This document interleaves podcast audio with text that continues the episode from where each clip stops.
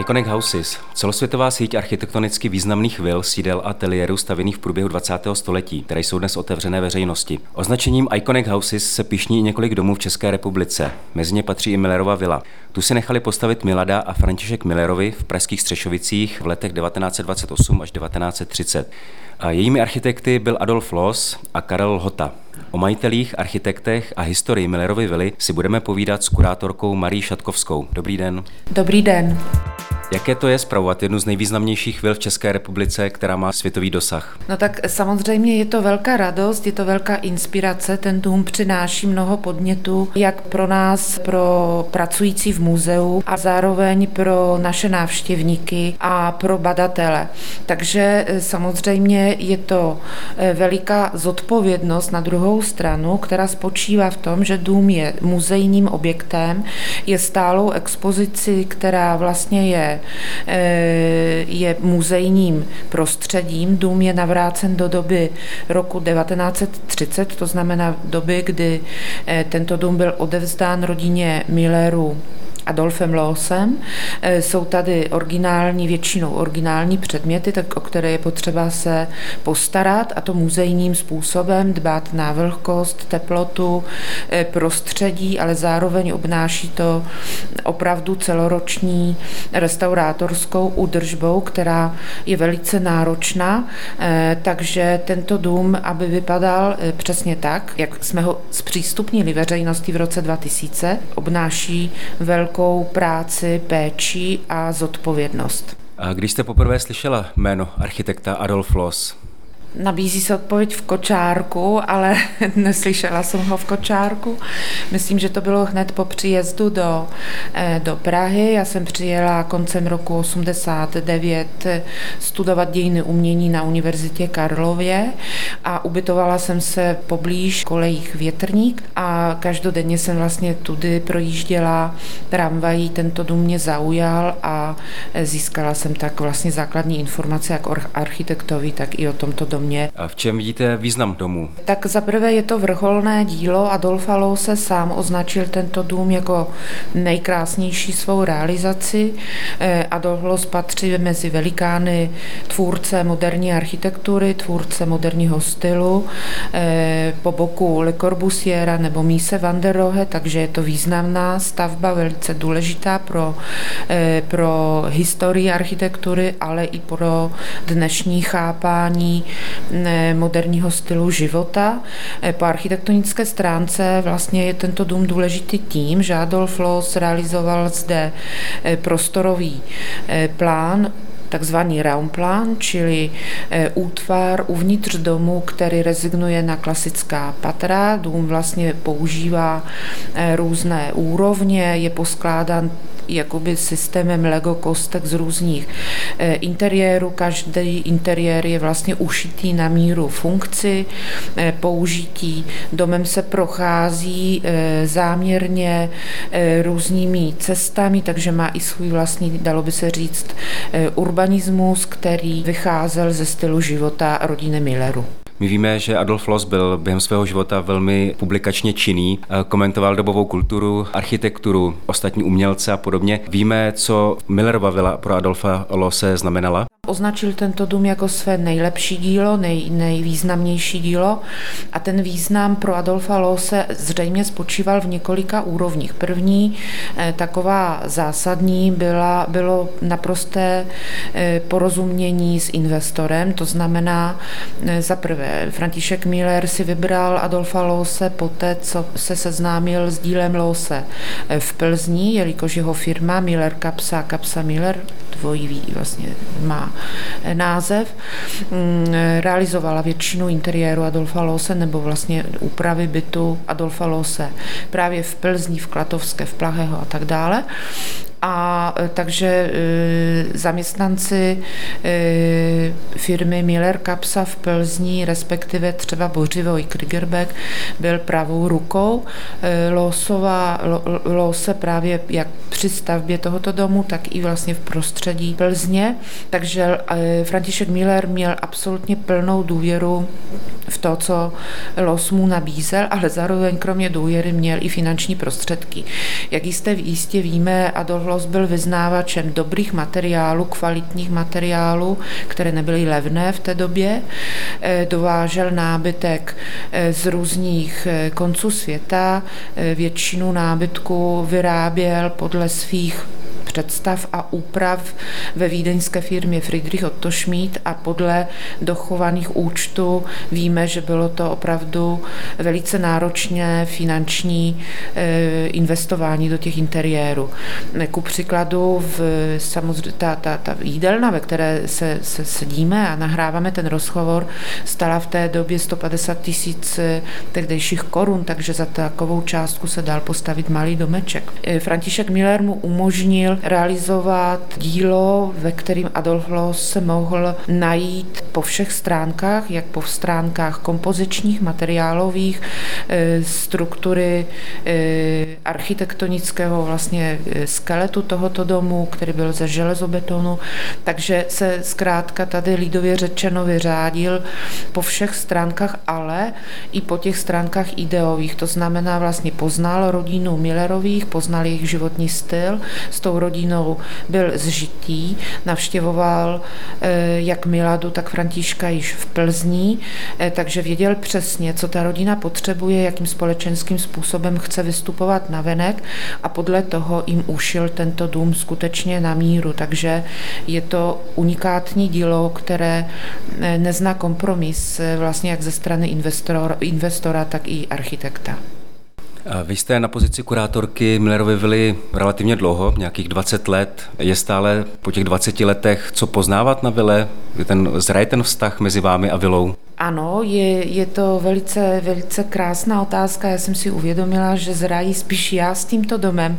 Ten dům zůstává mlad eh, pořád, vypadá vlastně jak z roku 1930 a já jsem nastoupila na místo kurátorky eh, v roce 97, 1997, to znamená krátce poté, eh, co Muzeum hlavního města Prahy získalo tento dům do své odborné zprávy. A měla jsem obrovské štěstí a velice si, velice si této zkušenosti vážím, že eh, mohla jsem být součástí týmu obnovy a restaurování a měla jsem na starost celou tu obnovu sledovat, dokumentovat analyzovat a vytvářet materiály pro, budouč, pro budoucí studijní a dokumentační centrum Adolfa Lose, takže to byl takový první můj úkol. E, a po zpřístupnění e, Millerovy vily měla jsem za úkol vytvořit vlastně podmínky pro provoz objektu v muzejních už podmínkách, e, zpřístupnit tento dům návštěvníkům, zpracovat materiály pro průvodce.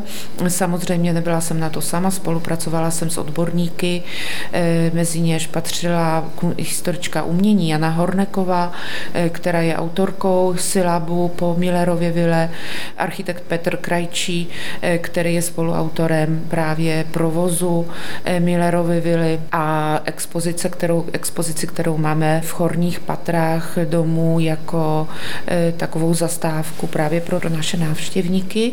No a následně nasledovala dlouhodobá krásná práce eh, inspirovaná kolegyní Leslie van Duzer. Leslie van Duzer je kanadskou eh, architektkou a teoretičkou umění, která přišla s nabídkou uspořádat dlouhodobější průzkum díla Adolfa Lose v českých zemích, který jsme iniciovali v roce 2002 a díky dvou grantům Fulbrightové nadace a, a nadace Graham se nám podařilo vlastně vlastně samozřejmě ve spolupráci s naším muzeem hlavně tento průzkum úspěšně uzavřít v roce 2008, kde výsledky této práce byly prezentovány hlavně na výstavě Adolf Loss dílo v českých zemích. Ta výstava měla poté mnohé reprízy v Itálii, v Londýně a v různých dalších městech v České republice. Takže eh, díky tomu průzkumu se naplnil právě náš eh, archív studijního dokumentačního centra o unikátní eh, plánovou dokumentaci, do, korespondenci mezi investory a hlavně foto, fotodokumentaci, sběrovou fotodokumentaci, kterou dodnes vlastně doplňujeme. Takže to je ta část, dalo by se říct, průzkumno vědecká, ale zároveň je tady ta část, jak jsem říkala, to stárnutí moje s tím interiérem, které má za výsledek, že tento dům se stal jaksi mou součástí nebo součástí mé rodiny nebo mým osobním problémem. A vlastně se vytrénovalo moje oko, že poznám už v zárodku třeba rodící se problémy jak po stránce restaurátorské, tak i stavební, takže si myslím, že se stávám pomalu pamětnící toho domu a e, vlastně budu moci potom pomáhat budoucím, e, budoucím kurátorům. I výzkum architektonického díla Adolfa Lose se značně posunul. Vy jste vlastně už nastínila některé průzkumy a některé projekty, které se Adolfa Lose týkaly. A co se třeba dnes ví a nevědělo se před a během rekonstrukce? No zajímavé je právě práce na, v tomto domě je zajímavá tím, že se jedná o mladou památku být postavenou v roce 1930, ale přece jenom nejedná se o renesanční dům, který úplně spadá do, do historie a už nikdo si nemůže pamatovat ten životní styl a už vůbec nemůže si pamatovat investory těchto paláců, zámků a tak dále. Tady i hned po otevření Millerovy vily jsme měli ještě možnost sbírat v vzpomínky sousedů nebo pamětníků, kteří se nám ozvali po té, co jsme dům zpřístupnili a zpropagovali vlastně to jeho zpřístupnění veřejností, eh, kde jsme mohli vlastně se seznámit eh, s tím, co, co během rekonstrukcí nebylo známo, to znamená s provozem tohoto domu po té, co se Milleroví nastěhovali do, do, svýho, do své vily. Eh, jsou to vzpomínky třeba neteře mm, paní Milade Millerové, paní Matesové, která se vlastně přihlásila několik let po, eh, spíš po otevření Millerovy vily a která nám skutečně prozradila mnoha fakta týkající se společenského života v tomto domě, jakým způsobem fungovala paní Millerová, jakým způsobem tento dům vedla, režírovala hod eh, eh, služebnictva, vaření a reprezentovala tento dům, reprezentovala vlastně firmu svého, svého manžela. A jakým způsobem vlastně byl veden dětský život v tomto domě, což bylo velice pro nás zajímavé.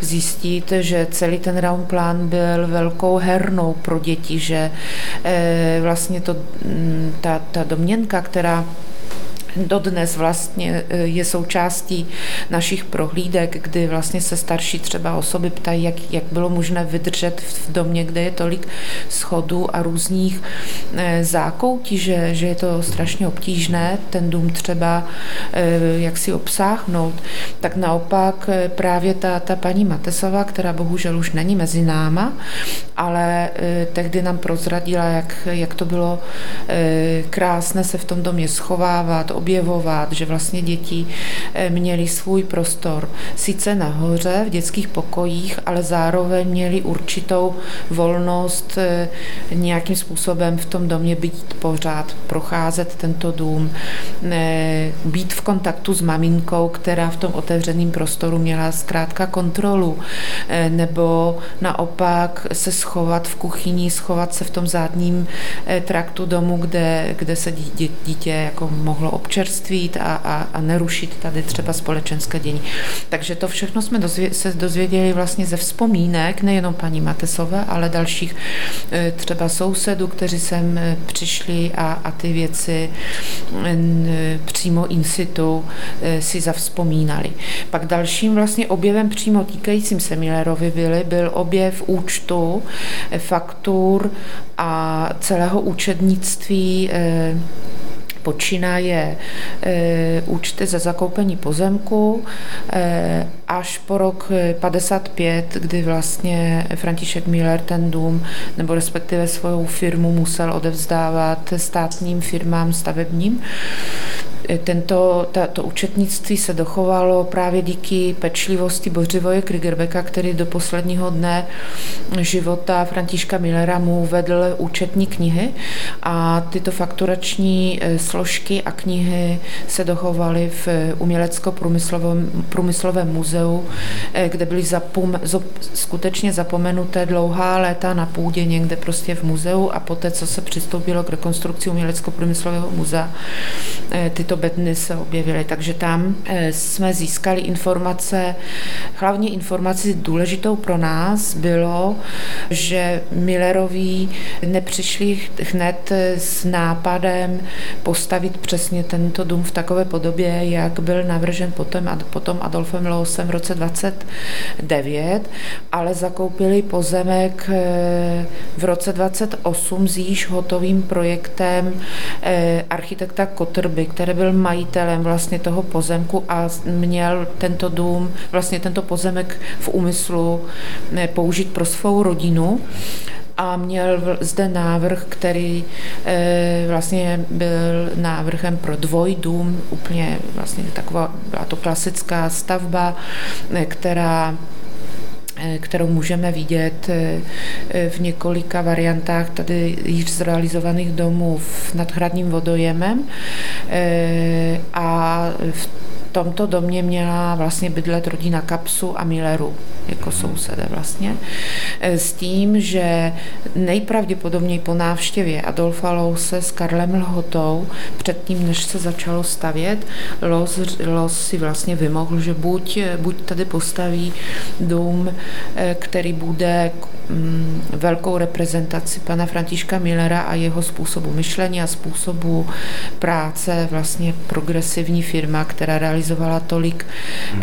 tolik moderních staveb, mostů, průmyslových eh, staveb nebo reprezentačních eh, objektů, jak v Praze, tak v Plzni, že by měla být taky, měla mít své reprezentační sídlo v domě, který bude vlastně už v souladu s tou moderní architekturou. Takže vymluvil to Millerovi a Miller vlastně se rozhodl pro, mm, pro zcela nový objekt a na ten projekt Kotorbův rezignoval, takže odkoupil Eh, odkoupil dva pozemky, to je vlastně ten pozemek a sousední, eh, který byl srovnán vyvýšením, vyvýšením svahu a na tomto pozemku vlastně byla vznikla eh, Millerová vila. Takže to byla taková novínka pro nás eh, a další vlastně eh, novým, nové objevy spíš potom vlastně souvisejí s tím naším průzkumem díla Adolfa Lose, že se vlastně skutečně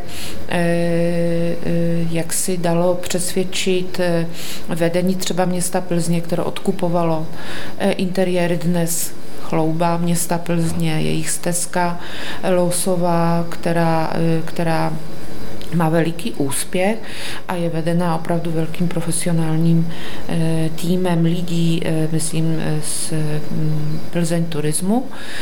A v, v, posledních, v posledním roce, v minulém roce se podařilo obci Chrušovany odkoupit jeden z nejkrásnějších prvních realizací Adolfa Lose v českých zemích, Chrušovanskou vilu v Chrušovanech u Brna.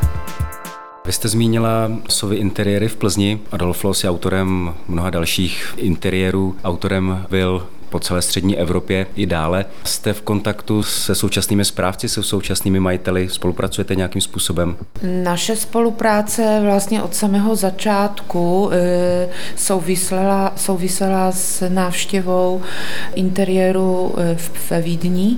E, měli jsme tu čest, že nás prováděl pan profesor Burkhard Rukšio, který je autorem, spoluautorem největší monografie díla Adolfa Lose vůbec ve světě Markétě, Adolf Loos, dílo a život, která vyšla ve Vídni v 80. letech a já jsem měla tu možnost právě navštívit všechny, myslím, realizace Adolfa Lose ve Vídni, eh, včetně domu Goldman Saláč eh, úplně od, od střechy až po, po sklepy a i soukromé interiéry. Tyto interiéry ve Vídni jsou v soukromých rukou, ale z toho, co je mi známo, eh, tak tam funguje taková společnost Adolfa Lose, vedená architektem Ralfem Bokem, která zprostředkovává pro zájemce soukromé návštěvy těchto domů.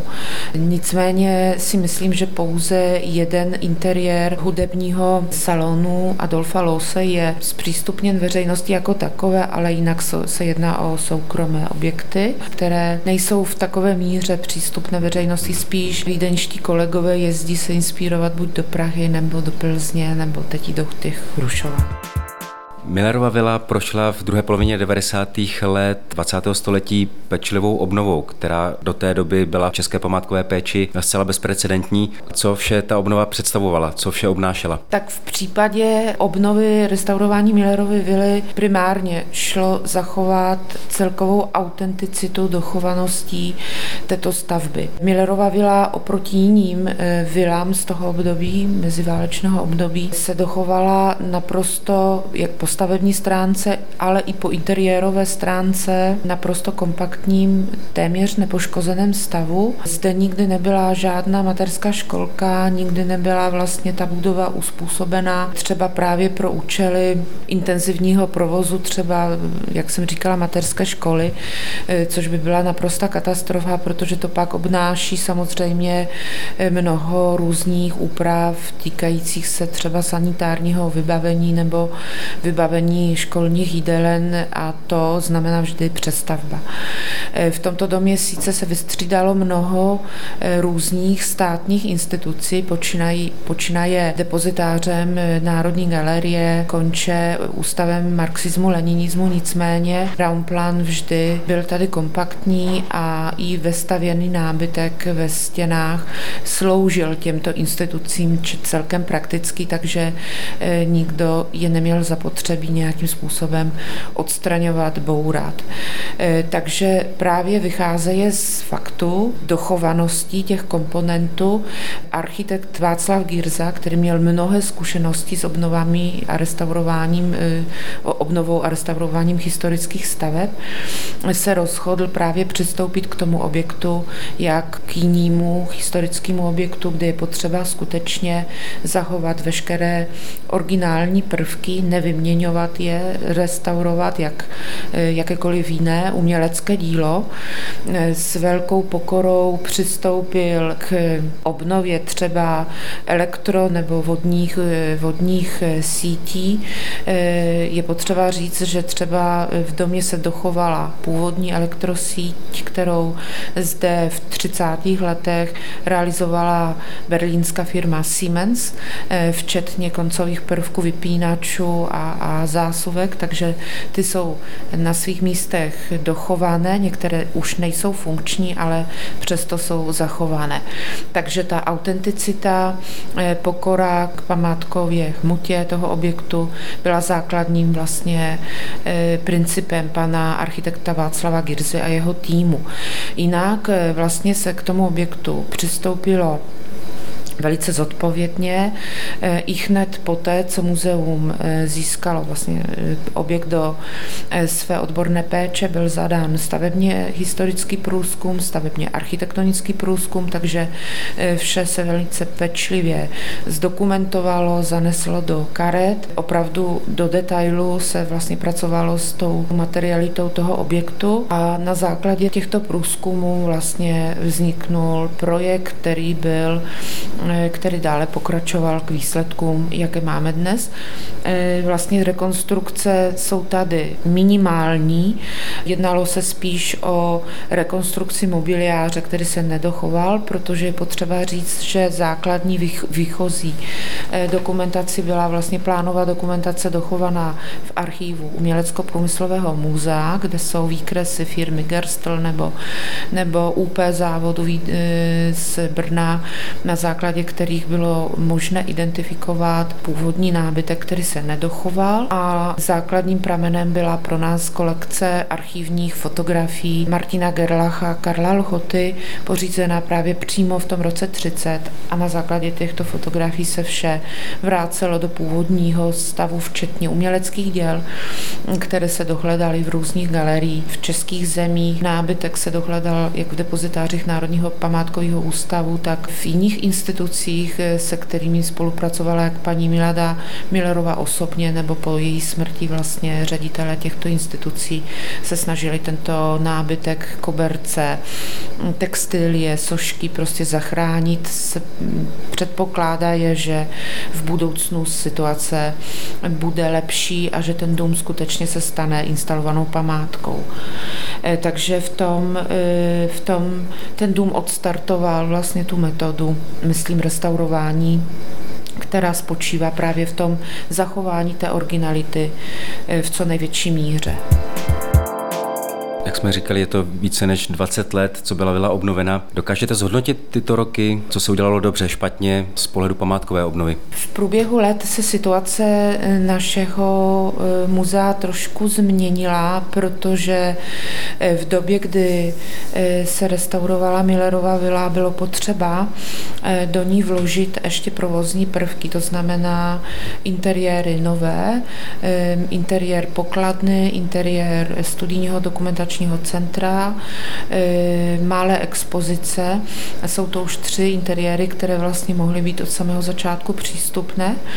E, taky vlastně má svůj velín přímo na místě Ostraha a taky se počítalo s využitím toalet e, právě těch originálních nebo zrestaurovaných originálních nebo původních prvků, což vlastně dnes víme, že víme, známe provoz, známe, kolik návštěvníků nás návštěvuje ročně, takže tyto interiéry už nestačily. A ten badatelský provoz samozřejmě už se pr- posunul do online nebo digitálního prostoru, takže studovna, studovna už funguje úplně jinak a jinde. A taky vlastně pokladní systémy se mění, jsou digitální, takže už taky vlastně eh, je to jiná situace, kterou potřebujeme vyřešit. A navíc jsme získali další objekt, objekt, Rotmajerovou vilu, kterou bylo nutné v průběhu eh, nějakého vlastně provozu eh, propojit, jelikož se jedná o ne tak silné jméno architekta Otto Rotmajera, který vlastně znám na území tady českých zemí velmi dobře, ale už ne tak ve světě jak Los. Takže bylo potřeba vlastně tady vytvořit provoz, aby ty dvě vily se takzvaně provozně propojily a to nám umožnilo otevření studijního dokumentačního centra přímo jakoby na cestě, po cestě mezi dvěma objekty. Je to naše studijní dokumentační centrum na Norbertově, kde byl přesunut e, provoz badatelny, kde byla přesunuta e, pokladna, šatny, e, zázemí, toalety pro návštěvníky, protože těch návštěvníků skutečně před pandemí bylo hodně. E, a bylo potřeba nějakým způsobem je zorganizovat, aby se to vlastně dalo zvládnout.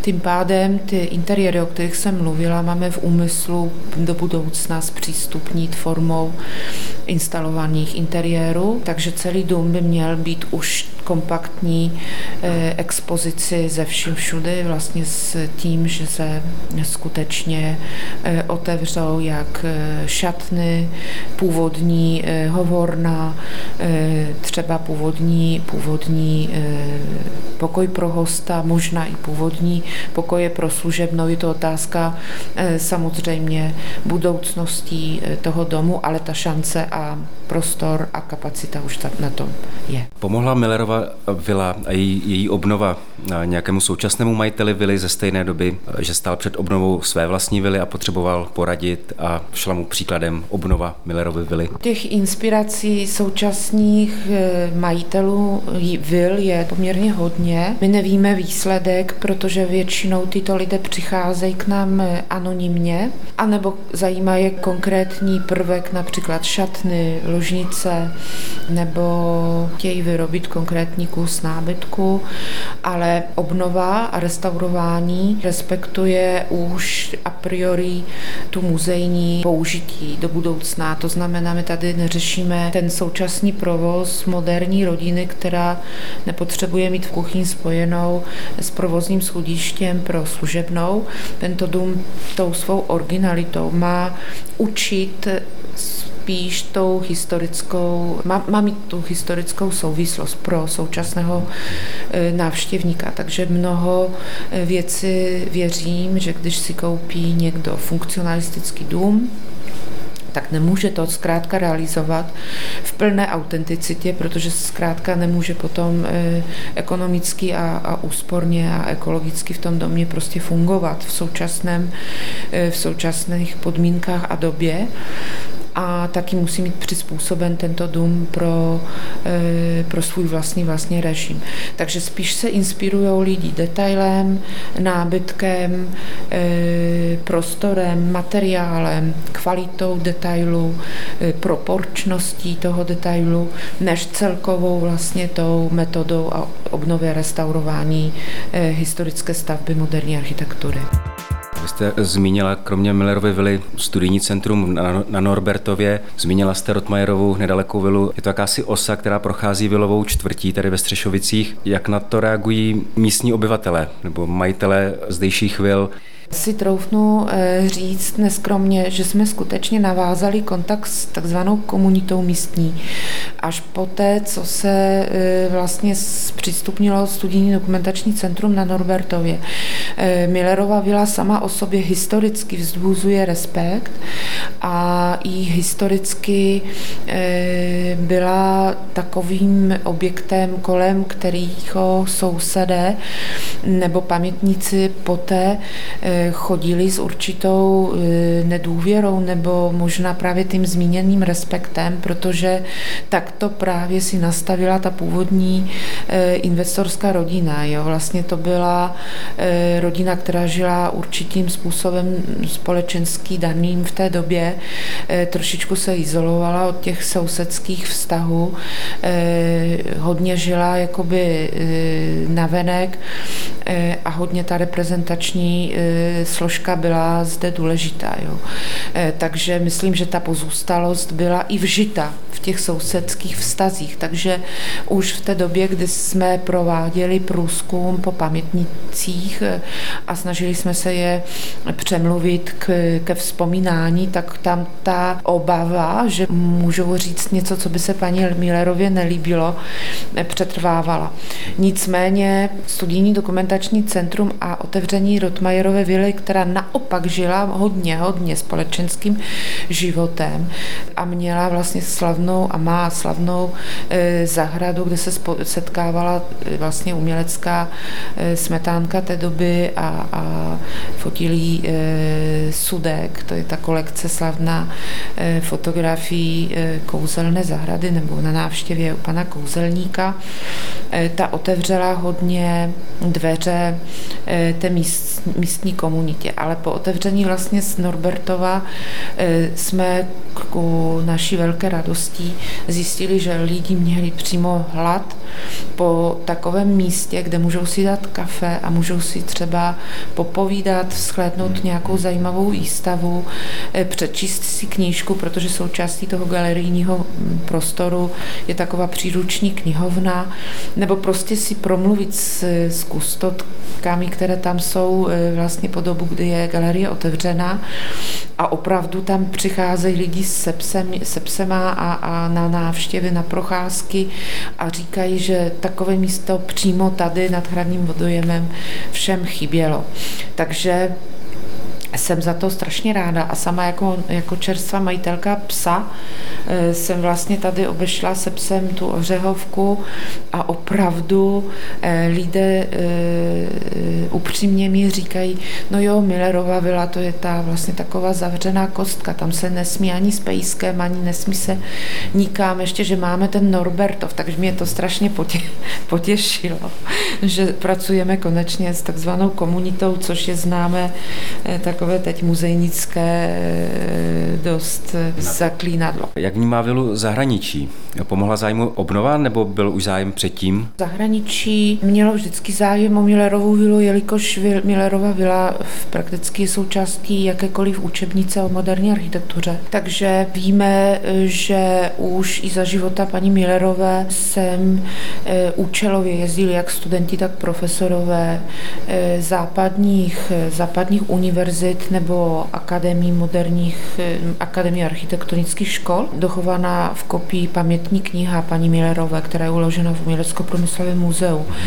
Po obnově restaurování ten zájem samozřejmě byl obrovský, enormní, eh, nečekaný, eh, který vlastně nás postavil před otázku, jak ten provoz vlastně regulovat tak, aby ten student, aby ta skupina, která přijela, přiletěla do Prahy, mohla se něco naučit v tom domě. To omezení návštěvníků do sedm lidí má svůj smysl, nejen, že vlastně se šetří ten interiér, ale zároveň těm lidem za tu cenu se poskytuje určitý zážitek nejenom z toho domu, ale i vlastně z vnímání toho, co ten student potřebuje během hodiny do sebe dostat nebo si nakreslit. A to jsou studenti třeba, kteří skutečně přiletí za účelem navštívit Millerovu vilu, teď i vilu Tugendhat nebo i plzeňské interiéry, ale my jsme se setkali skutečně v tom roce 2000, že nám zavolali nebo napsali e-mail, že zítra přiletí letadlo z Tokia, bude nás 150 a přijdeme na celý den do Millerovy vily a teď my máme po sedm lidí vlastně. Neměli jsme Norbertov, takže to tady vlastně sedělo po celý Ořechovce eh, na obrubnících a kreslili si ten dům eh, z různých úchlů a vzdáleností a my jsme vlastně celý den vlastně od rána do večera obsloužili tu skupinu z letadla. Takže ten dům byl v obležení skutečně několik let a e, potom se škola vlastně naučila, potom vlastně ta práce s tou školou v zahraničí má už svůj rytmus, to znamená, že oni přesně vědí, jak, jak, jaká jsou omezení a objednávají jednu školu třeba na měsíc dopředu na tři, čtyři túry, pronajímají si autobusy, mikrobusy, aby se ho mohli ten, toho studenta obsloužit. A je to nesmírně zajímavé a je potřeba je pustit domů i mimo vlastně túru, nebo pardon, prohlídku běžnou, aby mohl nakreslit, protože si velice vážíme toho, že ten student vůbec vyndá tušku a něco nakreslí a nefotí si to mobilem, protože eh, ta, to přemýšlení eh, u ty, u ty kresby a u toho skicování myslím, že je fantastické. Takže tohle máme, měli jsme, protože teď to skončilo tou pandémí. Bůh ví, kdy se to vlastně obnoví. Takže to je ten turismus, který byl a je a doufám, že se jednou vrátí enormní, který potřebujeme nějakým způsobem profesionálně řídit, aby ten návštěvník, který už přijede vlastně ze základní informací o Adolfu Losovi, nebo přijede z Vídně, nebo přijede z Paříže, nebo přijede ze Švýcarska, kde ten dům viděl třeba venku jenom, tak potřebuje opravdu nasat ten interiér a seznámit se s, s jakýmkoliv detailem. Takže to e, strašně rádi e, s tou skupinou studentů a profesorů pracujeme a obvykle jsou to už vlastně komentované prohlídky s profesorem té dané skupiny, který už e, přijede a ví konkrétně na jaký téma, na jaký materiál nebo na jakou proporci nebo na raumplan nebo na cokoliv zahradu se zaměřit. Takže jsou to hodně jako odborné, e, odborné skupiny ze zahraničí, které se nám takhle podařilo po těch x letech, po té, co jsme byli takhle jako v obležení, e, zorganizovat, aby to bylo tematicky pro ně schůdné. No a po té odborné stránce, tak to jsou, eh, protože se vila zkrátka během obnovy a restaurování stala jakousi laboratoři restaurování a metod restaurování dřeva, laku, barev, parket, mramoru a dalších materiálů. Takže za tímto účelem vlastně přijíždějí badatele nebo konkrétní restaurátoři, kteří potřebují podobnou metodu uplatnit během restaurování nějakého domu eh, v zahraničí.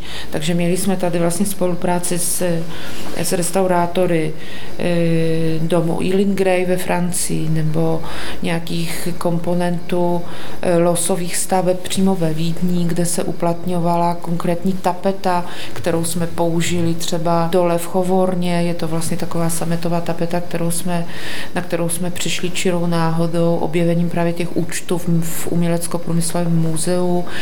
Eh, tapeta Salubra, která eh, se dnes vyrábí za strašně velké peníze ručně ve Švýcarsku podle škály, kterou určil právě v roce 28 Le Corbusier a kterou kopíroval rád Adolf Loos. On si přebíral takové různá, různá schémata pro provozní místnosti, jak od Le Corbusiera, tak od dalších architektů. Jsou to tyhle, ty, tyhle ty detaily, které ten dům vlastně stal se takovou studnici vědomosti o těchto věcech. Millerova vila je součástí mezinárodní sítě Iconic Houses. Proč jste do té sítě vstoupili? Považujete vlastně mezinárodní spolupráci s dalšími vilami, rodinnými domy u nás a v zahraničí za potřebnou? Síť Iconic Houses je velice přínosnou akci, která spojuje už teď stovky domů muzeí po celém světě a jsou to vlastně témata, která nás nesmírně zajímá, jak po stránce obnov, restaurování, rekonstrukcí, e, použití. Mnoho z těch objektů, které spojuje Iconic Houses, je v soukromých rukou. Nicméně pod vedením paní Nataši Drábe tyto lidé vlastně získávají jako, jakýsi kontakt mezi kurátory, mezi odborníky, rádi zpřístupňují ty svoje objekty, eh, ve kterých můžeme získat nové a nové zkušenosti během konferenci, schromáždění nebo eh, různých eh, návštěv těch objektů. Takže je to neuvěřitelně důležité eh, pro nás se seznámit vlastně s eh, jiným typem objektu, s jiným obdobím, s jiným provozem a taky pro mě jako kurátorku domu muzea je důležité si vlastně tímto způsobem eh, vyměňovat zkušeností s kurátory podobných objektů ve světě, v Evropě, v Americe, vyměňovat si vlastně cíle, které můžeme realizovat do budoucna. Teď v průběhu pandemii je to o to víc ten kontakt eh, podstatný, protože právě na těch, na těch platformách online mnoho objektů se snažíme sdílet eh, eh, návštěvníkům, ale i my, kurátoři, můžeme vlastně ukázat detaily, které během normálních prohlídek ten návštěvník neuvidí nebo tolik návštěvníků neuvidí. Takže to společenství Iconic Houses je opravdu pro nás velkým přínosem. A my bychom vás teď poprosili, jestli byste nás po Millerově vile provedla. Ano, s radostí. Já jsem vás přivedla zpátky do vstupní haly, která je takovým uvítacím prostorem v Millerově vile. Je zde umístěna šatna, toaleta pro hosta a místo na, na takové vlastně odpočívání před návštěvou. Celý tento interiér je velice strohý, ještě vlastně signalizuje to, co vidíme venku, strohou bílou kostku, která ještě nic neprozrazuje, ani prostor, který uvnitř uvidíme, ani krásné vybavení. Vlastně tento prostor Adolf Loos zopakoval v této víle poté, co ho zrealizoval ve Vile Moller v, ve Vídni. Jednalo se vlastně vlastně o místnost, která má návštěvníka nějakým způsobem připravit na vstup do mnohem impozantnějších interiérů. Teď úzkým schodištěm vstoupíme do obývací haly, a tady už vidíme nádhernou místnost, která otevírá výhled do již zmiňovaného raumplánu. Obývací pokoj je největší místností. V Millerově vile sloužil tento pokoj pro společenská setkání, rodiny, pro tanec. Tady vlastně máme uprostřed prázdné místo pouze s kobercem, tak zde bylo to místo pro eh, buď pro tanec nebo pro výklad toho raumplánu. Zde vlastně se nám otevírá otevřená eh, stěna obložená vzácným mramorem Cipollino de Sajon. Je to eh, mramor, který byl dovezen ze švýcarských lomů, vybrán Adolfem Loosem překvapivě ne pro Millerovu vilu, ale pro jídelnu eh, domu Jana Brumela v Plzni s tím, že jednalo se o skutečně velmi drahou surovinu, kterou Brumel si nemohl v té době dovolit, takže mramor byl odprodán panu Millerovi, který vlastně tento materiál použil pro obložení svého interiéru. Máme zde umístěná dva akvária, to jsou akcenty, které Adolf Loss použil na poslední chvíli, poté co navštívil obchod akvaristiku na Vinohradech a tam se mu vlastně ta celá obrovská stěna s akvariem moc líbila, takže použil takovou ukázku i v tomto domě. Jinak tyto dvě eh, níky byly vlastně určené pro obrazy. Je zde zákoutí, které mělo sloužit pouze pro rodinu, takže typicky vlastně kompozičně je tady uprostřed eh, této stěny umístěn krb, kolem krbu rozmístěný nábytek různého tvaru. Dvě křesla knižvímer jsou navržené na míru pro Františka Millera a jeho ženu Miladu a jinak je tady celá řada vlastně různých typů sedadel podle Adolfa Lose. Každý si může vybrat vybrat to sedadlo, kterému zrovna bude ten moment odpovídat a podle toho, jak je unavený. Tady po několika schodech se vrátíme do jídelny. Součástí obývacího prostoru je tato jídelna, která je umístěna přesně v půlce výšky obývacího pokoje. Je s ním spojená právě tou otevřenou stěnou mramorovou, nicméně už působí mnohem intimnějším dojmem kvůli své výšce a obložení. Jedná se interiér, který byl navržen Adolfem Lousem pro rodinné a oficiální návštěvy, proto taky je tady vlastně rozkládací kulatý stůl pro rodinu sloužila pouze ta kamenná deska, která je vyrobená ze sleského sienitu a v případě návštěv se tady vlastně přidával buď vnitřní kruh pro 12 osob, anebo vnější kruh pro 18 osob. Součástí té jídelny je takzvaná credence, nebo deska umístěná symetricky mezi dvěma kubusy pro podávání, aranžování jídla a v jednom z těchto kubusů vlastně je umístěna skříň pro aperitivy a pro sklo a druhá, druhý kubus už nás zavede do funkcionalistické kuchyně.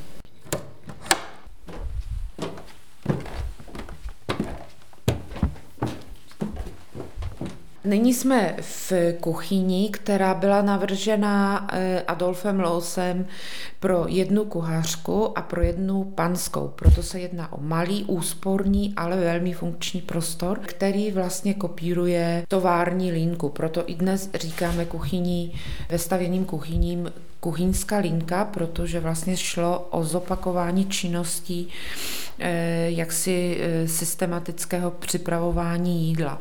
Tady eh, to jídlo se připravovalo právě podle vyndání z ledničky nebo ze spíže, umytí, nakrájení, vložení do hrnce, naaranžování na talíře v přípravně, a buď prostření výdelně, anebo se jídlo posílalo kuchyňským výtahem nahoru. Celá kuchyně je vlastně vybavená funkčním nábytkem, který vlastně je pouze vyroben z měkkého dřeva, je lakován žlutou krásnou barvou, která se dochovala dodnes, takže je to barva zrestaurovaná a veškeré pracovní povrchy jsou pokryty modrým linolem. Jsou tady skřínky, vlastně, jelikož tuto, tento typ kuchyně navrhovala jako první architektka Margaret, Margaret Schütte Lichock už v roce 26 pro minimalistický dům eh, ve Stuttgartu.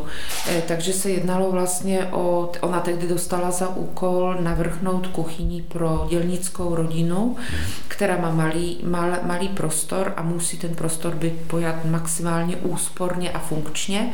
Takže veškeré skřínky jsou zabudované, malé, ale zároveň poskytují prostor pro uložení všech předmětů, které potřebujeme pro přípravu jídla. Zajímavosti jsou tady právě to dózy na sypké potraviny, na cukr, mouku, na, na čočku, rýži, eh, které ještě jsou vlastně podepsané frankfurtskou továrnou. Mm-hmm. Tak a teď půjdeme služebním schodištěm nahoru, vrátíme se do reprezentační části domu.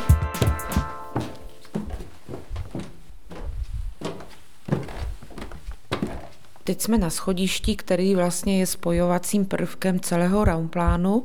Pořád ještě procházíme reprezentační část domu.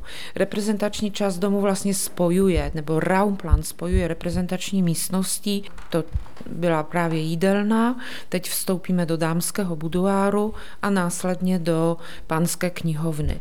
Jedná se o otevřené schodiště a právě díky průhledům, e, otevírání, zavírání stěn pomocí záclon můžeme e, tento raumplan jak pozorovat, tak i vlastně připustit větší světlo a sesvětlit tento prostor schodiště nebo naopak ho stmavit podle potřeby.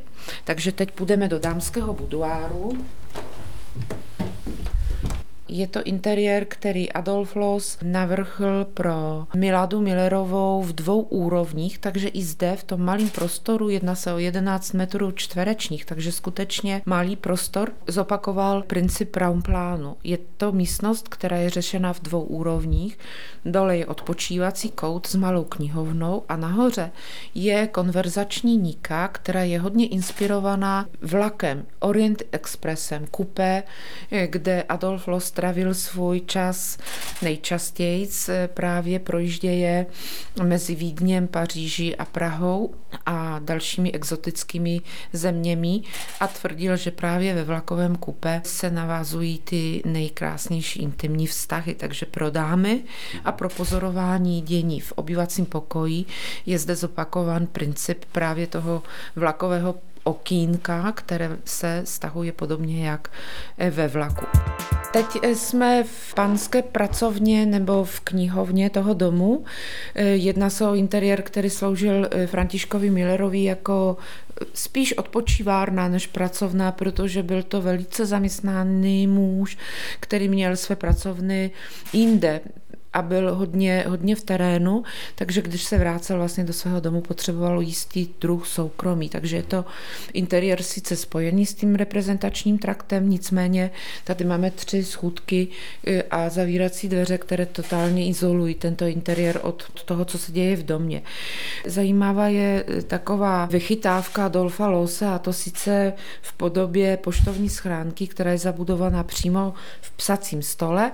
Tady máme v noze umístěnou škvíru na, na, na poštu nebo otvor na vchazování pošty a z druhé strany stolu je e, taková polička nebo skřínka, kde se tam vlastně ta korespondence soustředovala, služebna každé ráno tu e, poštu vyndávala a odesílala dál.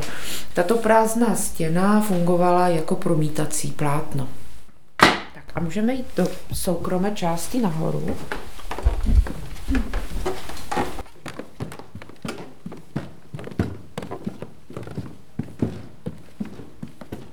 V chorní části Millerovy vily jsou umístěné místnosti, které sloužily už pouze rodině, to znamená je zde ložnice rodiny Millerových, celé vybavení ložnice vlastně bylo realizováno Janem Vaňkem, UP závody v Brně, jsou zde vlastně po stranách ložnice jsou umístěné dvě šatny pro oblečení, ale zároveň pro odpočívání, takové opravdu už to, to hodně soukromé odpočívání majitelů toho domu.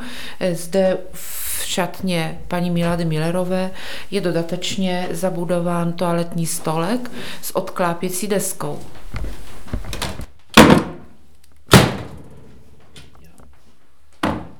A celou řadou samozřejmě úložného prostoru pro oblečení. S šatnou jsou propojeny dva dětské pokoje. Vstoupili jsme přímo se šatny paní Millerové do ložnici eh, dcery Milady a Františka Millerových Evy, která měla tady vlastně dva pokoje, jeden určený pro spaní, druhý pro studium a zábavu. Dvě postýlky jsou tady proto, že se buď předpokládalo ještě další dítě, anebo eh, pro návštěvu, nebo pro eh, guvernantku, která se o Evu starala do její šesti let. Tyto místnosti Adolf Lospojal velice dalo by se říct možná stroze. Eh, použil nikoli, v, nikoli v dřevěné obklady, ale olejové nátěry.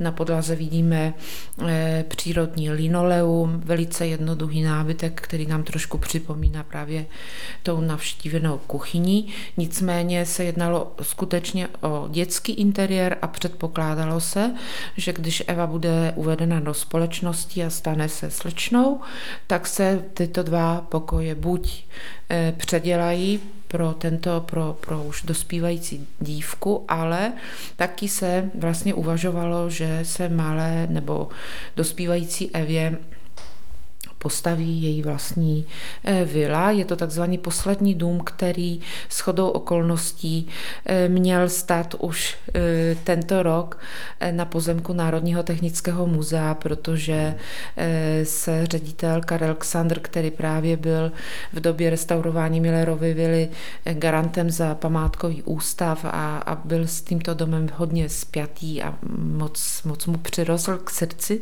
takže se rozhodl, že právě expo, hlavním stěžením exponátem eh, výstavy, kterou požádalo naše muzeum z NTM eh, Adolf Los Světoobčan, bude právě replika jedna ku jedné na pozemku Národního technického muzea, replika domu pro Evu Millerovou. Vstoupíme ještě do studovny, eh, která je velice, se podobá samozřejmě tomu předešlému interiéru, tady takovou možná Znovu aktuální součástí toho interiéru je karanténa, čili zákoutí pro nemocnou dívku. Eh, jak jistě víme, v té době, kdy se stavěla eh, vila, eh, v 30.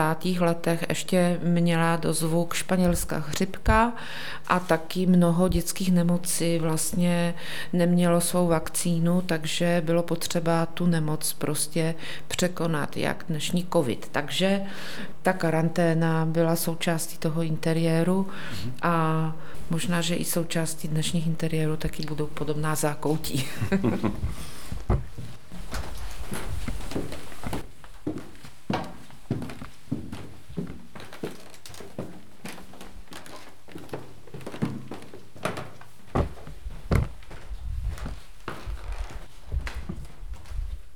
Tak jsme vstoupili do poslední úrovně Millerovy vily, kde jsou umístěné už pouze dvě eh, místnosti a sice letní jídelna, která sloužila pouze v létě, ve svém vybavení hodně inspirovaná japonským stylem, japonským způsobem zařizování interiéru.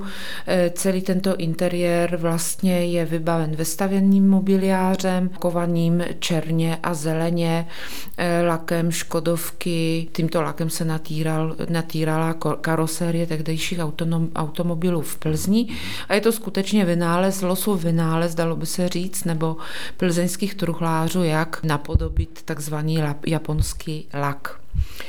Je tady krásný výhled na obytnou terasu, která je vybavena dokonce sprchou. Eh, původně na terase byla celá řada eh, květín, kleci s exotickým ptactvem a celou řadou zábavních eh, komponentů pro malou Evičku, takže bylo to skutečně eh, velice příjemné letní prostředí. My teď navštívíme poslední místnost v Millerově vile a to je fotokomora, kde dnes je umístěná stála expozice neboli výstava eh, právě pojednávající o historii tohoto domu a jeho rekonstrukci.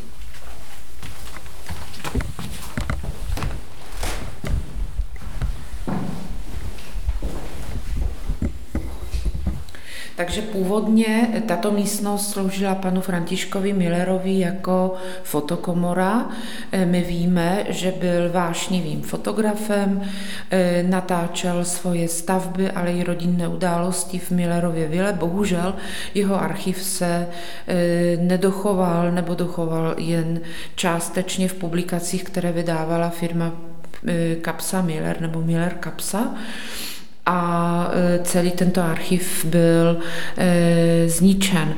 E, takže v této, v této místnosti jsme zřídili takovou vlastně výstavu, kterou připomínáme osobnost Adolfa Louse, jeho dílo mimo Česká, české země, hlavně ve Vídni, v Paříži, jeho realizované a nerealizované projekty, jsou zde ještě panely, které zachycují eh, plzeňské interiéry před jejich obnovou, protože v době, kdy se vlastně vytvářela tato expozice, tato výstava, tak tyto interiéry byly vlastně úplně, úplně zničené nebo částečně zničené, takže zde prezentujeme na památku už eh, toho období, kdy ještě nebyly vlastně přístupné eh, v, tom, v těch jejich původních stavech z toho, z toho dva, dva, dva, roku 2000.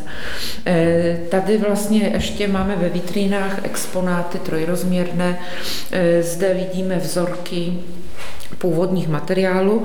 Jsou to vzorky, které eh, jsou získány v průběhu stavebně historického průzkumu. Původní materiály, jak stavební vlastně materiály, terasy, omítky, interiérové materiály, tapet, textilní prvky, eh, sklo a, a tapety.